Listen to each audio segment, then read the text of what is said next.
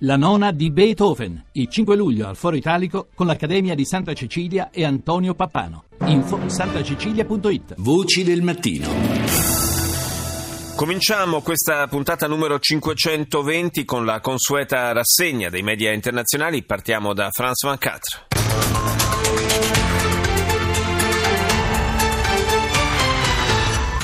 Boris Johnson ne sarà pas le prochain Premier ministre britannique. Boris Johnson non sarà il prossimo primo ministro britannico. Contrariamente alle attese, il capofila della campagna pro-Brexit rinuncia a candidarsi. L'attuale ministro dell'interno Theresa May appare ora la favorita per la successione a Cameron.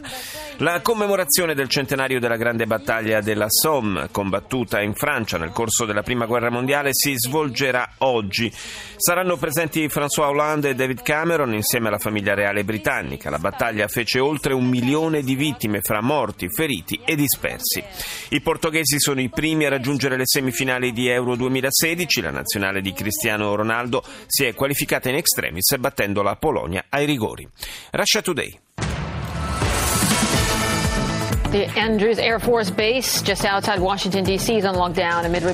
Il canale russo in lingua inglese apre con l'allarme, poi rientrato per la presenza di un eh, uomo sospetto all'interno della base aerea statunitense di Andrews, quella che ospita fra l'altro l'Air Force One, l'aereo presidenziale. Poi la presa di posizione dei vertici della NATO, secondo i quali l'Unione Europea non dovrebbe affidarsi esclusivamente all'Alleanza Atlantica per la protezione degli Stati membri, ma dovrebbe sviluppare anche una propria forza di difesa. Le accuse di interferenza nei confronti di un voto democratico lanciate verso il segretario di Stato americano Kerry, il quale ha affermato che ci sono strade per ribaltare la decisione del popolo britannico di lasciare l'Unione Europea. E infine il sanguinoso attentato dei talebani nella capitale afghana Kabul, risposta di sfida all'appello americano per l'avvio di colloqui di pace. Andiamo negli Stati Uniti con NBC. Breaking news tonight. A new government warning for hundreds of thousands to stop driving their cars immediately. Nuovo avvertimento delle autorità a centinaia di migliaia di persone affinché smettano di guidare le auto i cui airbag sono prodotti dalla giapponese Takata, a rischio di gravi incidenti a causa di malfunzionamenti. Intanto in Florida si indaga sul primo incidente mortale che ha coinvolto una macchina guidata dal software autopilot, la Tesla Sport. Alta tensione e allerta per i viaggiatori negli aeroporti americani, rafforzata aumentata la presenza di forze di sicurezza nelle maggiori città del paese. Dibattito aperto sulla decisione del Pentagono di eliminare il divieto di servire nelle forze armate per le persone apertamente transessuali. Emergenza tossica, forti preoccupazioni per le acque di alcune fra le spiagge più frequentate in America. Radio Romania. Institutul de investigare a crimelor comunismului și memoria exilului românesc a sesizat... Il servizio dell'emittente di Bucarest è dedicato all'Istituto per l'investigazione dei crimini del comunismo che ha sollecitato alla Procura l'avvio di un'inchiesta penale nei confronti di due persone sospettate di aver commesso crimini contro l'umanità. Si tratta dell'ex comandante del carcere di Galati, città della Romania orientale, Marian Petrescu, e del suo vice, Gheorghe Bostina. Il direttore esecutivo dell'Istituto per l'investigazione dei crimini del comunismo, Radu Preda, ha spiegato che i due due, rispettivamente di 84 e 86 anni, sono probabilmente responsabili della morte di oltre 200 detenuti politici. Complessivamente oltre 600.000 romeni hanno conosciuto il carcere per motivi politici negli anni del regime comunista. Andiamo in Svizzera, SRF. Die UNO-Vollversammlung hat Italien in den Sicherheitsrat gewählt. L'emittente elvetica apre ancora con la notizia del seggio condiviso dall'Italia nel Consiglio di sicurezza dell'ONU. Come è noto, il nostro paese siederà nell'organismo esecutivo delle Nazioni Unite per un anno dal prossimo primo gennaio e sarà poi sostituito dall'Olanda nel 2018. I transessuali potranno prestare servizio nelle forze armate statunitensi, lo ha annunciato il ministro della difesa Ash Carter. Sarebbero quasi 2500 i militari transgender costretti a nascondersi su un totale di 1.300.000 in servizio potranno ricevere assistenza medica e cambiare formalmente sesso nel sistema di identificazione del personale del Pentagono. Sempre negli Stati Uniti è stata avviata un'indagine dall'ente per la sicurezza del traffico sul primo incidente mortale a bordo di un'auto elettrica Tesla avvenuto a maggio in Florida. È avvenuto mentre la macchina procedeva lungo una superstrada in modalità di guida assistita. Il veicolo si è scontrato in modo disastroso con un camion. Welcome to our viewers all around the world. I'm Amaral Walker in Los Angeles.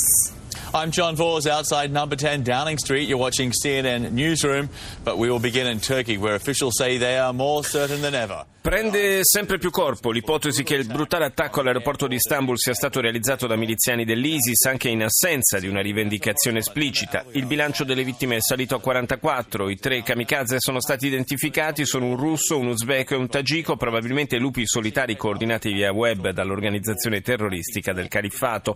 Avevano affittato un appartamento a Istanbul un mese fa, alcuni inquilini avevano denunciato da giorni un forte odore chimico che proveniva dall'abitazione dei tre. Intanto la polizia turca turca ieri ha condotto raid in varie zone del paese arrestando 22 persone. L'ISIS, che sta perdendo terreno in Siria e Iraq, osserva CNN, cerca di estendere la propria influenza in altre zone del mondo attraverso azioni terroristiche. Al Jazeera. جولتنا الإخبارية الجزيرة منتصف اليوم معكم سلمى الجمل ومحمد حمدان وأبرز مواضيع المنتصف la Turchia avvia una campagna di arresti nei confronti di persone sospettate di legami con lo Stato islamico a Istanbul e Izmir.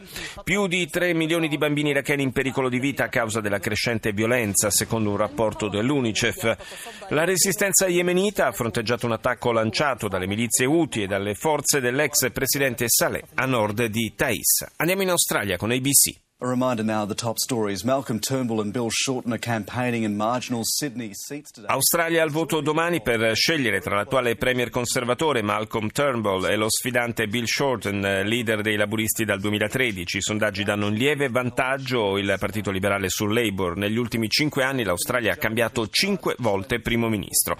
I magistrati libanesi chiedono una condanna di sette anni per rapimento nei confronti di Sally Faulkner, la donna australiana accusata di aver ingaggiato una squadra di uomini per sottrarre al padre i due figli residenti in Libano. Andiamo in Israele, i24 News.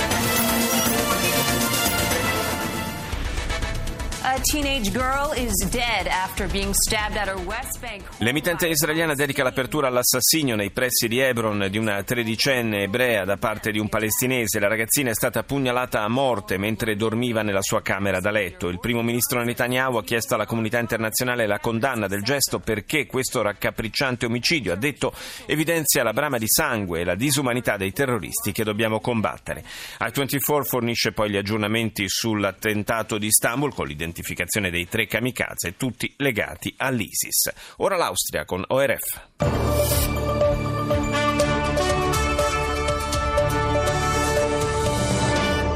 Es ist 6 Uhr, hier ist die erste ZIP des Tages. Schönen guten Morgen.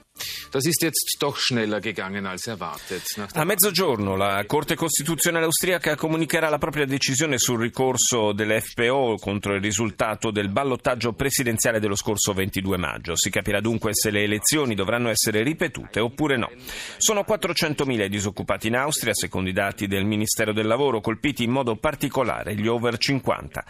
Recuperato il relitto del peschereccio affondato nell'aprile del 2015 vicino alle coste libiche, causando la morte di oltre 700 persone, l'imbarcazione verrà trasportata ad Augusta in Sicilia, dove avverranno le operazioni di recupero delle salme. Inizia oggi il primo semestre di presidenza dell'Unione Europea affidato alla Slovacchia, tra le sfide che attendono Bratislava, la crisi dei rifugiati e la Brexit. BBC. The latest headlines from BBC News. I'm Lebu Diseko. La corsa alla successione al dimissionario premier britannico Cameron si arricchisce di un nuovo colpo di scena. L'ex sindaco di Londra, Boris Johnson, ha annunciato a sorpresa che non sarà candidato alla leadership del Partito Conservatore. Restano in lizza il segretario per la giustizia, Michael Gove, e quello per gli affari interni, Theresa May. Le autorità americane stanno indagando su quello che potrebbe essere il primo incidente mortale avvenuto a bordo di una vettura autopilotata. L'incidente costato la vita a un uomo è avvenuto a maggio in Florida. Florida. Si celebrano i cento anni della battaglia della Somme nella Francia settentrionale, la più sanguinosa della Prima Guerra Mondiale. Durò cinque mesi e costò la vita a più di un milione di persone. Ci spostiamo in Giappone, NHK.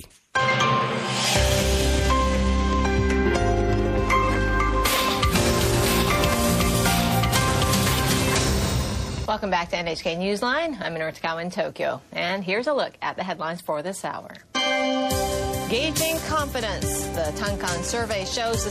Secondo i dati ufficiali presentati ieri dalla Banca del Giappone, l'indice relativo alla produzione industriale è rimasto invariato nell'ultimo quadrimestre, meno confortanti i dati provenienti dagli altri settori economici.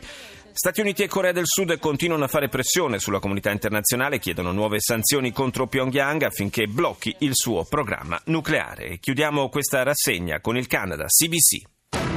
Good evening, I'm Paul Hunter and this is The National.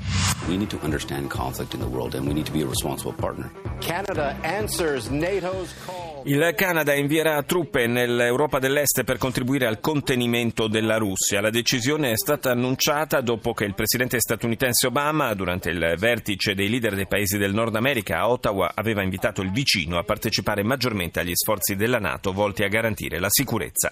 Annuncio sorpresa dell'ex sindaco di Londra Boris Johnson, che ha rinunciato a candidarsi alla guida dei conservatori. Favorita è ora Theresa May, che afferma Brexit significa Brexit, senza ripensamenti precedenti.